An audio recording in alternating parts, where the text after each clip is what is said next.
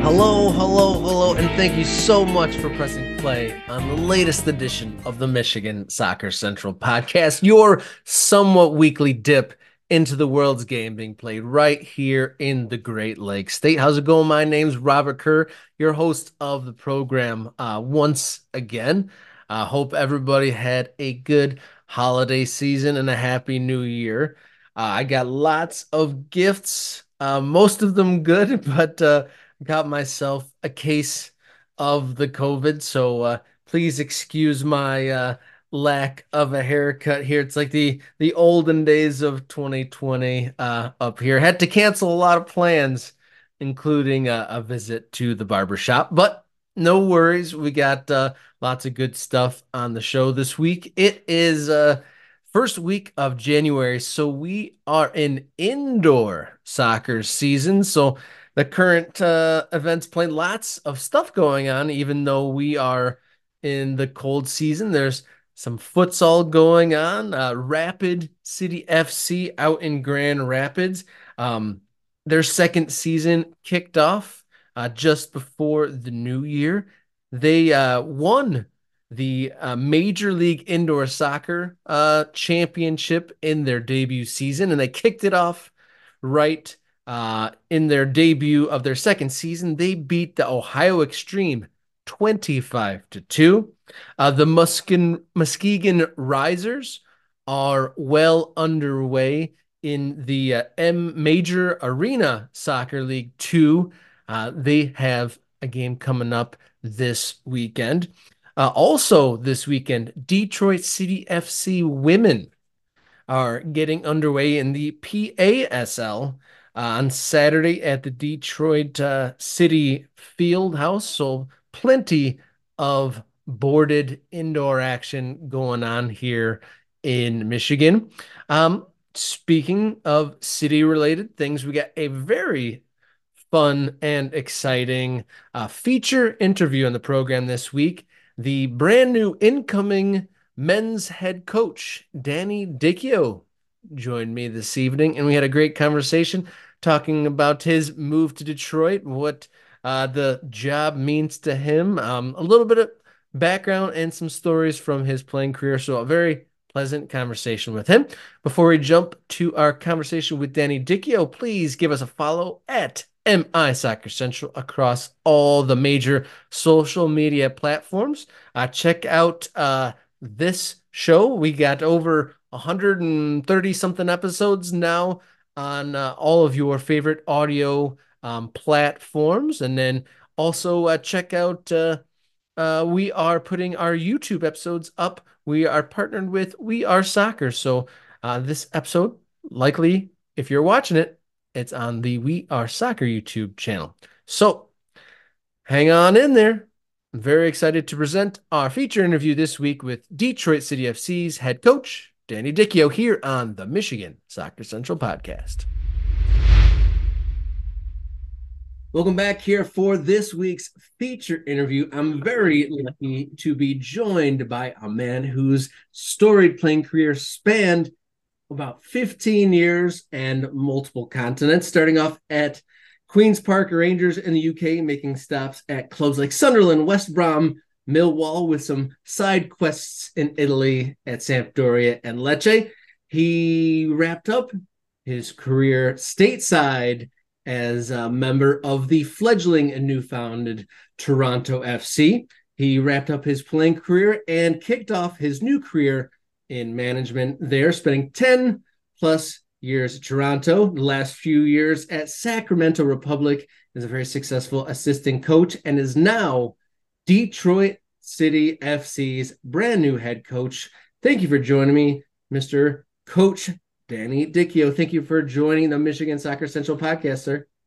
Thank you for having me on. No, really looking forward to it. Looking forward to the new year. Happy New Year to everyone. Um, can't wait to get started. Yeah, first podcast of the new year. Thank you for uh, joining and kicking us off strong here on the program. Um, I understand you're not quite here yet. You're going to be here in Detroit in just a few weeks. Uh, you're wrapping up things in California, from what I understand.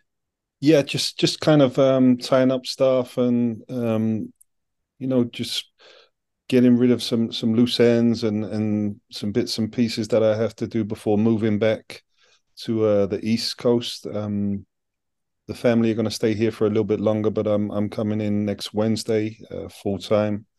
Um, so as well as preparing the team, having to look at places for a new house where the family join me in in in uh, late spring. So looking forward to to getting to Michigan. Look, looking forward to to getting preseason started. Um, but just getting in the last bits of uh, that California warm weather in in the winter before I head back to um, the cold. But I heard it's not been that too too bad at the moment in in Michigan.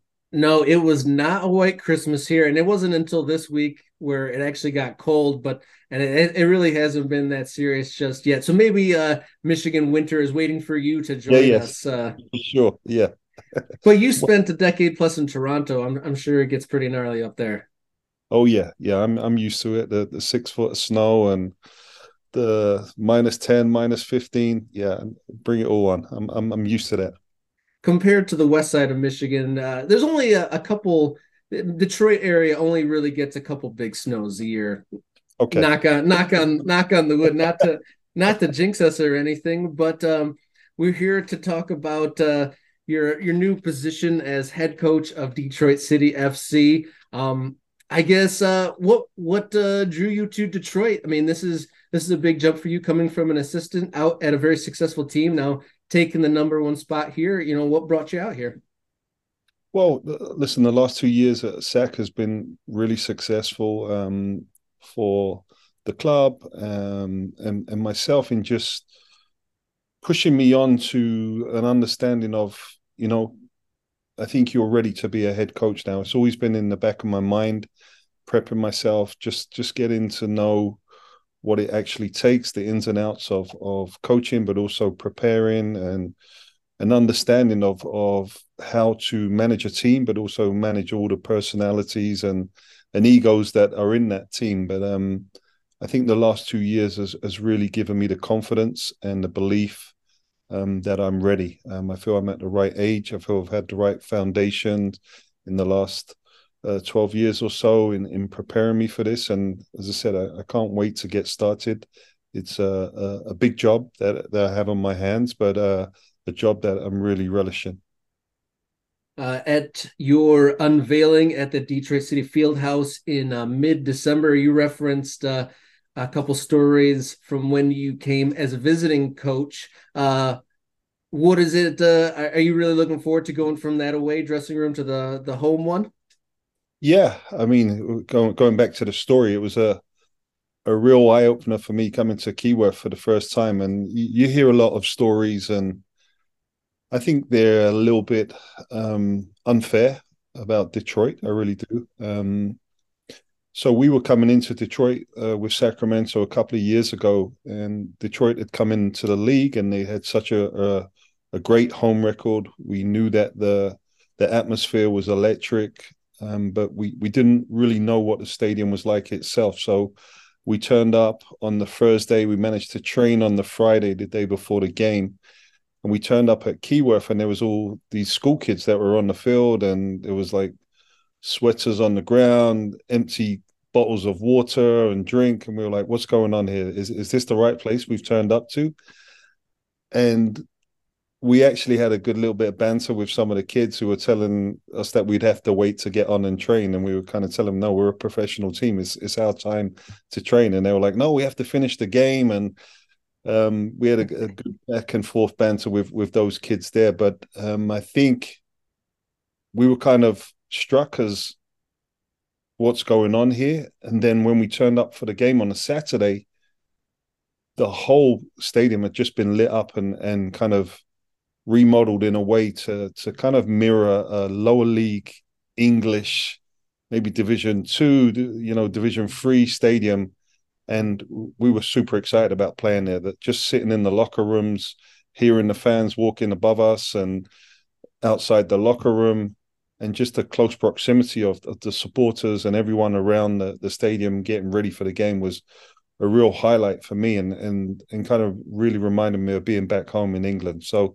that was a big pull for me. Um, we, we were lucky to get the the win that day. We got a, a good two 0 win. I think it was one of the first um, away victories at Keyworth for a long, long time because they had such a good record there, and we were happy to get the result. But it was uh, a good eye opener for me in the sense that this is something that you can really be proud of and something unique within the league. And I spoke about how many other clubs within the USL Championship and League One would pay a lot of money to have that week in week out at home stadiums. And i think it's very natural and organic that we have that at detroit. And we need to really use that to our advantage this year. And i know they've done that in the last two years but we need to push it on even more because as i said there's a lot of teams that would would pray for for having an atmosphere and and seats in the stadium filled like we do at, at keyworth yeah it is uh pretty uh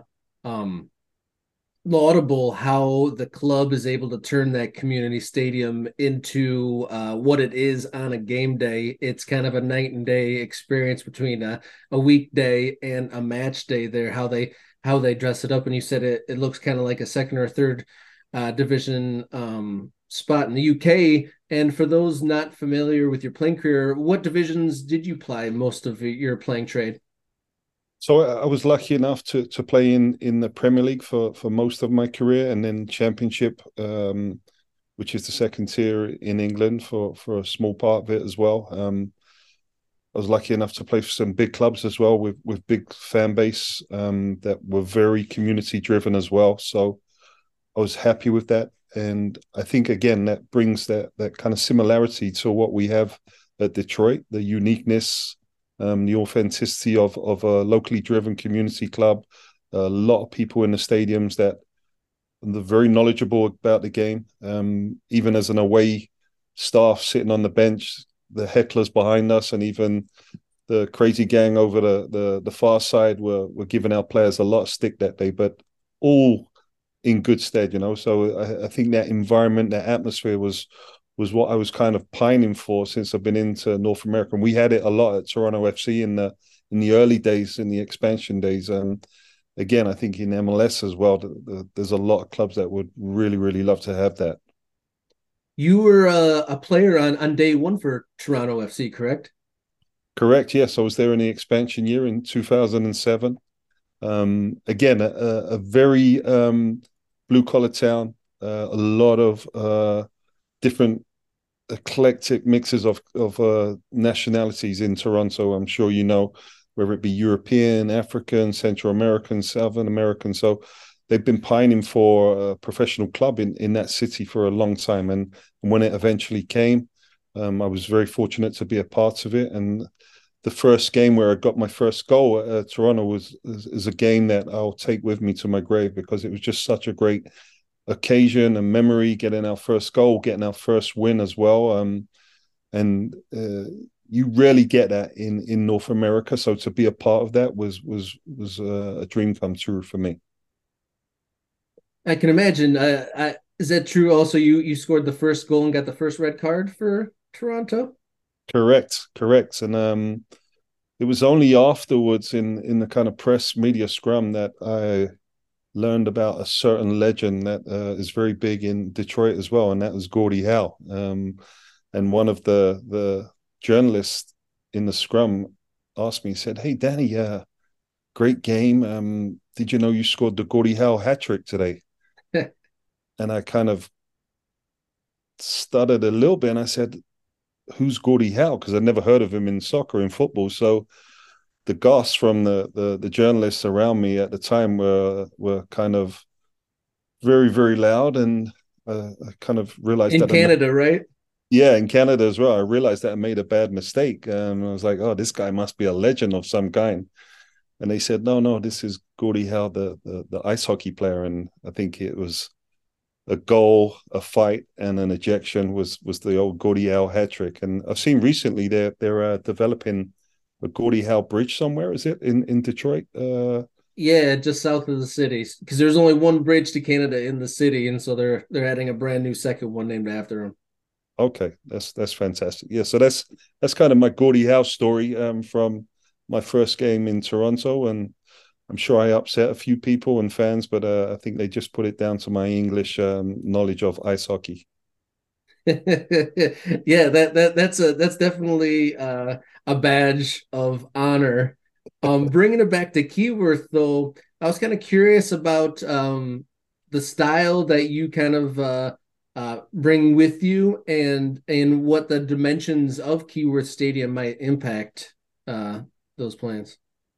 Well, the the thing is with Keyworth is I think it's such a, a a small field as it is, and it's a really tight tight field. So I've I've spoken to a lot of coaches throughout my my time, and I, I also research a lot of um, interviews and and listen to people about speaking on developing a style of play, playing a certain way on whatever field you're playing on, whether it's a small field, a big field, um, an artificial field, a grass field, a bad conditions. I think you have to have a certain style of of play um, and behavior the way your team wants to play. I think it's adjustable and flexible due to either conditions or the opponents, but I think your principles have to stay the same uh, throughout, and and that's something we're going to be working on in the early weeks of of our preseason. It's just getting the players to understand how we want to be with and without the ball. We definitely want to try and and give the players a little bit more confidence in possessing the ball, especially when playing out of the back, but also giving them the the autonomy to make those decisions and and what they see in front of them. I'm I'm not a joystick coach where I'm, I'm dictating them what to do when they get on the ball, but we will work on certain plays and certain actions with the systems we're playing in that will give those guys the decisions that are on the ball or players in front of them to be making that movement in in in front of them as well to help them with those decisions. Obviously uh trevor james the coach now a gm um did you have any kind of relationship with him before uh, this job? Or did uh you know it all start with him reaching out with uh this position? No, I, I, knew of Trevor from from his Galaxy days when he came over with um with David Beckham. Um, I knew that um, he was a guy that had vast knowledge, and and just speaking to him whenever we we kind of cross paths, it was normally just pretty cordial and hello, how you doing, and stuff like that. Um, so there was no real um relationship prior to to us um talking about the job. Um, he actually reached out to our, our GM and president uh, Todd Dunivant, who he was actually with at LA Galaxy back in back in the day, and and Todd was another player that I'd played with from my days at Toronto FC. So he kind of made the connection there, and he he had set up a phone call and just asked about my interests about becoming a head coach and, and the reasoning why. Yeah, so um, you, your number one job, um, uh, first uh, head coaching spot at this level. Like, what does this uh, job mean in uh, you know for your career? I think it's a big um, opportunity for me. Um, I feel that I, I'm ready for this opportunity. I think Detroit is the perfect club for for my next step into where I want to eventually get to, and hopefully um, I can coach at the highest level possible. That's what I really want to do one day. But I see this um, as an opportunity for me to really um, step into uh, my own coaching philosophy, which I want to play attacking football. I want to play aggressive football. Um, I want to score goals. I want to entertain the crowd, which I think every coach wants to. But there's a certain structure and system of play that that we have to abide by. And this is going to be a big plan of of mine. Um, whether we play a certain system and formation that is going to be different for the Detroit fans to to see. Um, but for me personally, this is me stepping out of my comfort zone a little bit in being an assistant coach, but stepping into the fire now of being a head coach and being responsible for the actions of 20 to 22 players, but also for the results on and off the pitch with Detroit City FC. It, it, lies with me at the end of the day, and that's that's what I've taken on. And I know it's a a, a big quest of uh, for me, but also a, a great opportunity that I'm super excited about.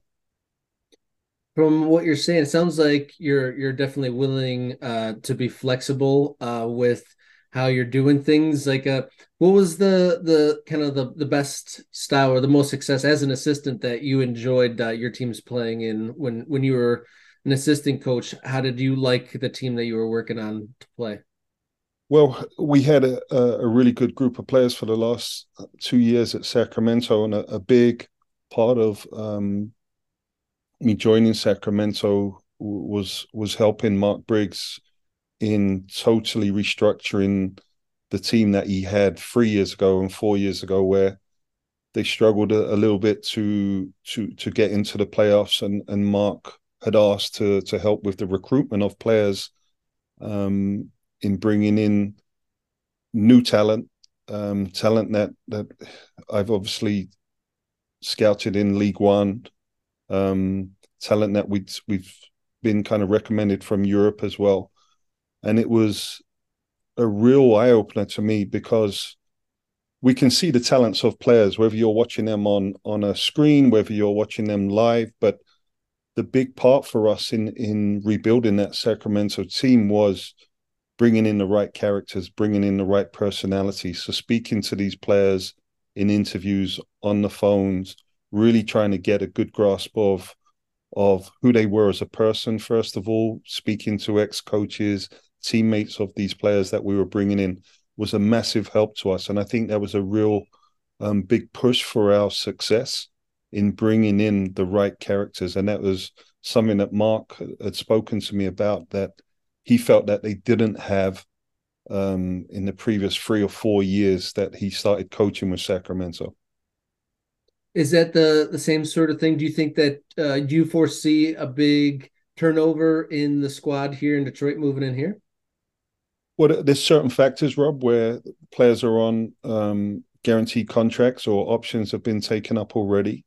But I, I really feel that there's also a good base of of players that are already here, a good foundation of, of guys that have kind of played together over the past two or three years. And let's let's not forget this this is a team, a group of players that have come up from the lower leagues to the professional league and have held their own.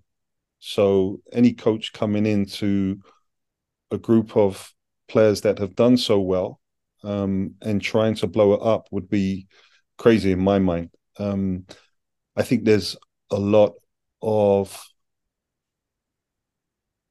change that we can bring in, but again, going back to how we develop the, the, the squad at Sacramento, it has to be the right personnel that we're bringing in as well, Rob. So it has to be the right position, the right personality, the right demeanor. I've spoken to certain players already, numerous players that they're hesitant about coming to Michigan or to Detroit, and I haven't even got into talking about football with them and with them, and it's it's an instant no for me straight away. If you're not wanting to come to Detroit to play football, then I'm not even going to talk about football with these guys because a, a big part of our club value and and philosophy is you're representing the club, the city, and, and the community. And if you're hesitating about coming to live in Detroit, then I'm sorry, I don't care how good of a player you are.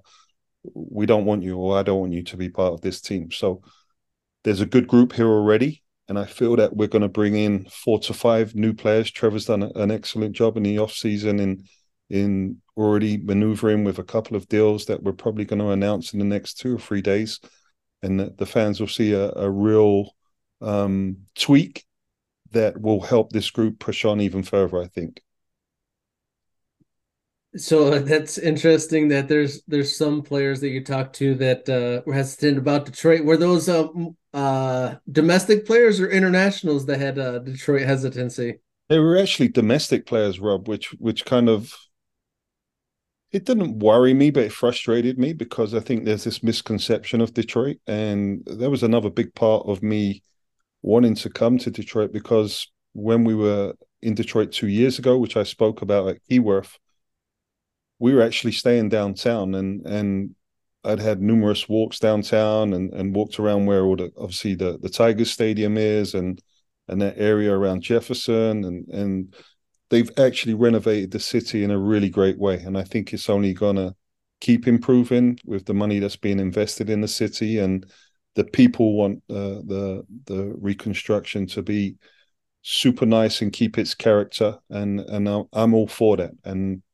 that really impressed me when I when I was in town two years ago, and it impressed me again when I brought my wife into town just before Christmas, and we we both felt this this has a great energy about it. This city, um, we felt that this is a, a city that we're willing to bring our family to and be part of.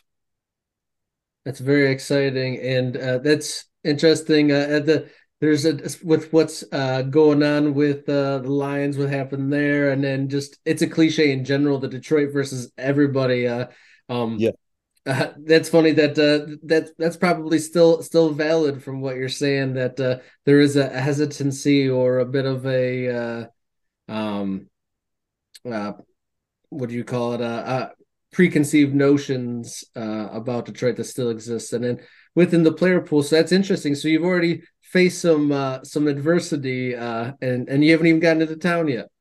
For sure, and I think that's part of it. And I've spoken to Trevor about it as well. When you're trying to compete with certain markets in bringing players in, whether it's USL clubs that have been around for a long, long time, Rob, that have, um, you know, a, a stadium, a fan base, a training facility, um, can obviously offer a little bit more money, um, and you're trying to compete with those markets, it's tough. But again, it goes back to the personality and the character of, of the players. Do they want to come and play first team football? Do they want to be part of a group of hungry players that are playing in front of 7,000 crazy fans and supporters week in, week out that love the community, love the club, and feel real pride in representing it? Or do you want to go somewhere where there may be a, a smaller market, but you have kind of all the lavish details of of a nice locker room, training ground, and stuff like that. That's up for the player to decide, and I'm never gonna step in the way of that. But that's not for that's not the type of player I really want to work with. Uh, amongst your stops, uh, what was the favorite locker room you were a part of, or it, and in um, a second part it might they might overlap but what's a, a locker room you'd like to emulate that you were in great question i mean i've been in a lot of good locker rooms but i think my time up at sunderland was probably one of the the most successful times in my career and it stemmed from having a, a real players manager in charge his name was peter reid um, coached at, at everton coached at man city uh, sorry, played for Everton, played for England in the World Cup. He was part of that England team where Diego Maradona ran through the England defense and scored that unbelievable goal. And I, I, used to give him stick because he was the midfielder that was meant to be keeping up with uh, Maradona at the time. But a real players manager and, and a guy that knew how to control different personalities and keep not only one to 11 happy in the roster, but also 12 to 20 happy that the guys that aren't playing that much guys that are probably not the main starters and i thought he had a a, a really good grasp of that along with his staff so that was probably one of, of the best guys that i played under and the most successful teams i played with we finished seventh in the premier league two years on the trot and so is that something that uh, you hold into your kind of coaching mantra try to emulate something like that yeah big time. Um, I feel I'm a player's coach, Rob. I feel I'm a guy that knows how to respond to different personalities and characters. I know when a player needs an arm around the shoulder and there's something else going on in his life that's that's not connected to football. Um, I'm not saying I'm, I'm a shrink or anything, but I feel that I have a good understanding of, getting the best out of players from from different backgrounds, different personalities, as said. Um, and that's a big part of how we're going to build this this new culture with this new group that's coming in to help assist the, the already existing group that they've done so well at Detroit. As part of your playing career, uh, were you um, kind of a like a more of a technical player? I saw that you played for Millwall, and they have a a reputation of being a bit rough and tumble. Like, kind of, where do you uh, land on that balance between uh, technical and uh, physical play? Well, I, I was a, a big striker. Um, so in in the old days in England, uh, the four four two formation was apparent with with most teams, and most teams had a really big striker and a smaller striker that just ran around underneath him and fed off all the scraps and and that was me the big guy kind of taking the hits and the blows and and kind of assisting and laying off balls or or setting up certain players for shots and and that was my role within the team um, but most people that that probably coached me or saw me play would say that I was pretty technical for a big man. The big man usually uses his head or his elbows to to get through games, but I could do that, but I, I much preferred the ball at my feet. And you'll probably see that in in the way that the team will try to play this year in in keeping the ball down on the floor as much as possible, but understanding that there's a time and place when you get in certain areas that we want to put crosses in that we we will have to play a little bit more direct in the flanks to to get past teams who are pressing us high. Does uh, the narrow pitch reduce or elevate the the crossing game? I think it reduces it a little bit because it's easier for teams to shift and slide across and, and make the, the the field a little bit more compact. Now, I'm not saying it can't be done because there's certain plays and certain um, movements where you're trying to fix we call it fixing a team to one side to then switch out to the opposite side um, so i think if you have the players that can do that for sure and that, that's something we will try to work on because we're hopefully going to have a bigger guy up top this year who is good in the air as well as good with his feet and who'll rely on crosses coming from the flanks you said there's uh, going to be some announcements in the next couple days with some players so uh, uh, some things for uh, DCFC fans to, or at least the men's teams uh, fans uh, to to really be excited about coming up here. Yeah, for sure. And as I said, Trevor's done a, a real good job in in helping me um, identify certain players that we need. We knew last year that it was a little bit of a problem to to score goals. Um, there was certain games. I think you guys had a record last year for losing one 0 in a, a lot of games last year. So we need to find a good balance because I think there's there's some really good players already in that attack with the likes of Ben Morris and Maxi who know where the goal is. So now it's just about surrounding them with with a little bit better quality, but helping them um, get closer to the goal where they can be more effective. So that's really where we've tried to um, improve the squad. Um, we, have got a, a, really nice player coming in from from Europe, where, which I think the fans are going to be really happy with. Um, he's an exciting player, um, and then we've got a, a, really experienced guy coming in from from USL who's scored a lot of goals already within the league, and um, hoping to bring out the confidence. And I've spoke to him on the phone a couple of times. Um, which which he showed a year or two ago. Um, and with a team like ours and the way we're going to play, I think we can bring those goals back where he's he's getting ten to fifteen goals. As a, a player and as a manager, the, these answers might be different. But what is the the most satisfying type of goal? The ball that goes in the back of the net, or the ball that just goes over the line.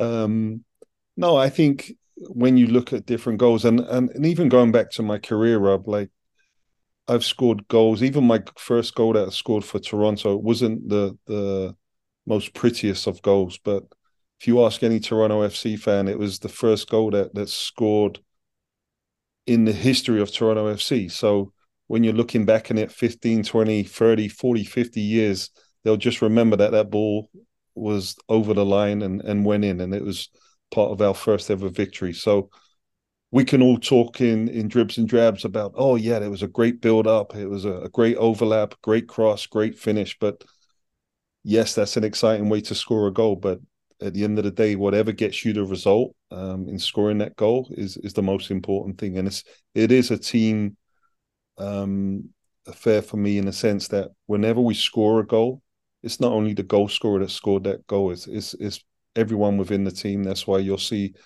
the group celebrate together and and really understand that it is a group thing, a, a we that have just scored that goal and not the me. Yeah, I mean, you could score like 80 scrappy goals and be the best team in the league, right? For sure. I mean, look at look at San Antonio two years ago, Rob. They they weren't the prettiest team to watch, but they were efficient in what they did. They were very direct, and you probably that was the of, most American way to play, in my opinion. Yeah, but it, it was efficient to them, and they've got they've got a star on their jersey because they won a championship that year. Very true. Very true. Well, all the uh, Detroit City FC fans uh, listening to this show, I'm sure are excited. Uh, you're going to be in town here uh, shortly, and it sounds like there's going to be some exciting player announcements. So, lots of good things uh, ahead for the men's team. And um, I just can't uh, thank you enough for spending some time. enjoy your last few days of California sunshine before coming to the northern Midwest. Yeah, can't wait. Can't wait. I got my uh, big jacket ready, my snow boots ready. Everything's ready. Yeah, my uh, one of my favorite uh, gifts I got through Christmas were USB uh, uh, warmed slippers. So maybe so there's some uh, warming yeah, slippers in your future. Yeah, I got to invest in some of them as well. All right, thank you so much, Coach. Uh, brand new incoming head coach for Detroit City FC, Danny Dichio. Thank you once again. Thank you.